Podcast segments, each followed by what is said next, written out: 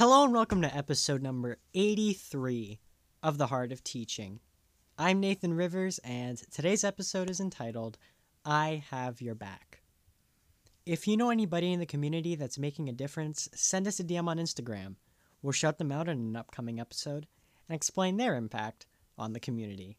This week, we'd like to recognize Peter von Riedemann for the commitment, leadership, and loyalty he has given over the course of these many years to all the students he has been involved with at STM.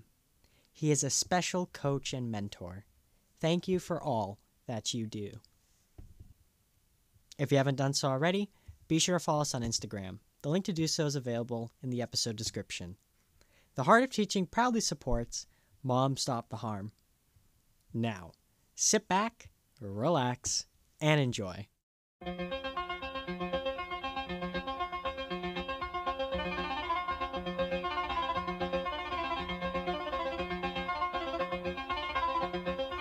Welcome back to the Heart of Teaching. I'm Dave Ruzycki with my student producer, my technical advisor, my marketing manager, great friend, Nathan Rivers, and thank you for joining us today.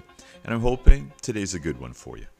This episode, I'm going to be talking about something that I've mentioned so many times before regarding relationships with our students, children, and friends, and that's one simple concept I have your back. Now, in this episode, I'm actually going to give you more information regarding this concept and this statement and some personal experiences that I've witnessed over a, a 40 year career. To tell you the truth, this should actually probably be part two. Uh, I should have posted this episode after episode 26, and that was the episode where I talked to Nathan Rivers and I interviewed him about being a 17 year old young adult and the challenges related to that. And he talks a great deal about this concept with some inspiring words and some great insight into a young adult's life. And honestly, it's really a great listen for everyone. And you probably get a lot more context if you listen to that episode prior to listening to this one, regardless. So, the idea of having someone's back, whether it's your child's back, student, player, or friend, seems relatively simple, right? Translated, it means you'll be there for them in their time of need. But the important thing here is it's not what you say, but rather what you do. Lots of people talk a good game, but when the chips are down, and I mean really down, are they prepared to, to set up and stand up and do whatever they need to do to follow through with that statement? To use another common term, actions speak louder than words, especially if you're a teacher. Now, this basic concept regarding supporting others, honestly, I never learned about it in university, in the Faculty of Education, or in some philosophy course or methods workshop. We never really talked about this stuff. And it's too bad because it would have really helped me moving forward. And in, in today's times, with all the drama and, and all of the things surrounding this pandemic, I'm hoping that the young teachers at university are having talks and are able to understand some of the coping strategies when you're working with young adults in university, you often learn about classroom management techniques, and they talk about earning the students' respect and what you need to do in the classroom to achieve that. And truthfully, it's the stuff that goes on outside of the classroom that actually makes the difference. And that's when you're reaching out and supporting the kids in, in the hallways, after school on the playing fields, in the gymnasiums where you coach, or the, the clubs that you're involved in. Classroom management and respect you know, that's nothing more than a byproduct of the things that I've just mentioned. And if the kids honestly believe you've got their back, then they'll work for you, either in that classroom, on that field, or in that gym. Those kids, they don't care how much you know until they know how much you care.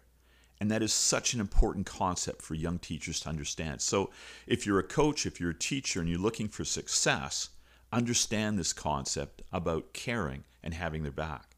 Now, for me, did I magically and intuitively know what to do as a young teacher regarding that concept and its importance? The truth is, I think honestly, it, its importance became more real for me the longer I taught. Although I've got to tell you, I had some great role models growing up who walked that talk. And as a young teacher, I had some incredible mentors, and their actions had a huge impact on my teaching career. Here are some of the things that occurred when I was growing up And here are some of the things that I saw from some of the educators I had worked with. I remember as a young adult, I uh, played football and I had this community coach. And he delivered groceries to the players on our team whose parents were out of work. And he figured, as he said, you can't play football on an empty stomach. And he wasn't as concerned about our win loss record as he was with how we were doing as young adults. He cared about us, and he did have our back. And that program may have been the most successful football program I have ever been involved in as a player. And that wasn't because all of the boys on that team were incredible athletes. It's because we worked as hard as we could because we wanted to make that coach proud and we would have done anything for him. We'd have run through a wall. And we knew that he cared about us. And for us as a program, that was the key to success. That one coach caring about who we were. I actually remember when uh, I was in the hospital and I was very unwell and I was attending uh, the university, a prof who barely knew who I was had actually said that he cared about all of his uh, students in the first lecture that I attended. And there must have been 100 students there. Now, about the third and fourth lecture, I was hospitalized. And this teacher walked the talk. He found that I found out that I was unwell, that I was in the hospital. He didn't know who I was. He searched me out. He came to that hospital and he visited me, not just once, but two and three times. And for me, that was remarkable to have someone from the university who didn't know who I was to simply come out because he figured I needed someone to support him from the university. And I still remember that to this day. As a young uh, teacher, I remember coaching on a football field and having this math teacher come screaming down on the field and grab one of my players by the arm and start yelling at him. And I guess this one player had not done well on an exam, and he was literally shaking this boy on the field. And all of a sudden, there was this thunderous roar across the field, and the head coach came running across the field. And I was kind of stunned, like I'd never seen this happen before. And our head coach yelled at this other teacher and told him to take his hands off that student and said that if he ever touched another student in that school or one of his players, there'd be serious consequences that were career limiting for him. That teacher quickly apologized and just sort of beetled off. And the boys were all stunned, but they went back to the, the places where they were practicing. And he looked at me and he goes, Dave, he goes, here's the lesson. Don't ever allow a student to put in a position where they're not comfortable and they're not well. He goes, always advocate for the kids, always. He goes, advocate for the students in the school and advocate for the boys on your football team. And that one incident, once again, had a huge impact on my coaching and my teaching career.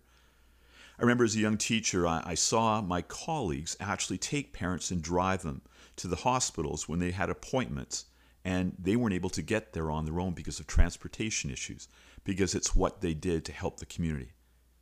I saw teachers take in students who had no place to go, and they fostered them and they cared for them because those were kids that were in their community. I saw teachers get together and buy groceries for parents who were down and out and it was important for them to understand and tell those parents that they weren't alone. Phone calls that were made to parents who were very unwell to tell the parents that their children would be safe and well in that school with those instructors. And the only thing those parents needed to focus on was getting well because the teachers would take care of their children. I remember phone calls to parents, not because their children were having challenges, but rather because the kids were doing awesome and the parents needed to congratulate and celebrate those moments because it was important for them to see how great their children were doing in that class. And as a family, again, they needed to celebrate those moments.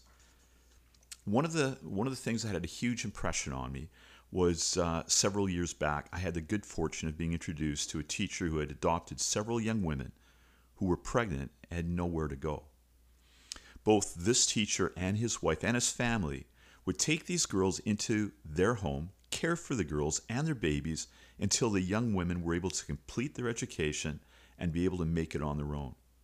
Now, he actually received a Teacher of the Year award for his services, and that was something that was well, well deserved. Now, this teacher, in my eyes, was more than a teacher. He was more like a saint.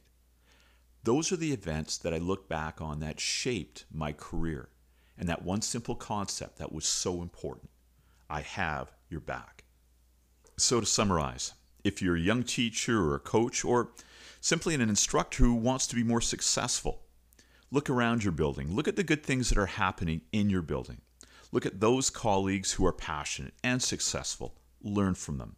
Ask questions and take advice. And if you're a teacher and a coach and you're trying to establish your career and earn the respect of your colleagues and ultimately the kids, you know, there's no workshops or courses that'll teach you this stuff. You just need to look around your school community at the students and their parents and your colleagues and those people that are in need. And when you say, I have your back, mean it. And more importantly, demonstrate it. And when you do that, all that other stuff with regard to earning the respect and classroom management, that'll take care of itself. Because people will value who you are, what you say, and what you do for others. And that's an important concept to understand. This is Dave Ruzycki with Nathan Rivers. If you haven't done it, please check out episode 26. It'll give you some more context. I know you'll enjoy it. Both Nathan and I will be back next week. Hopefully, you will too. So please take care, be well, and as always, peace.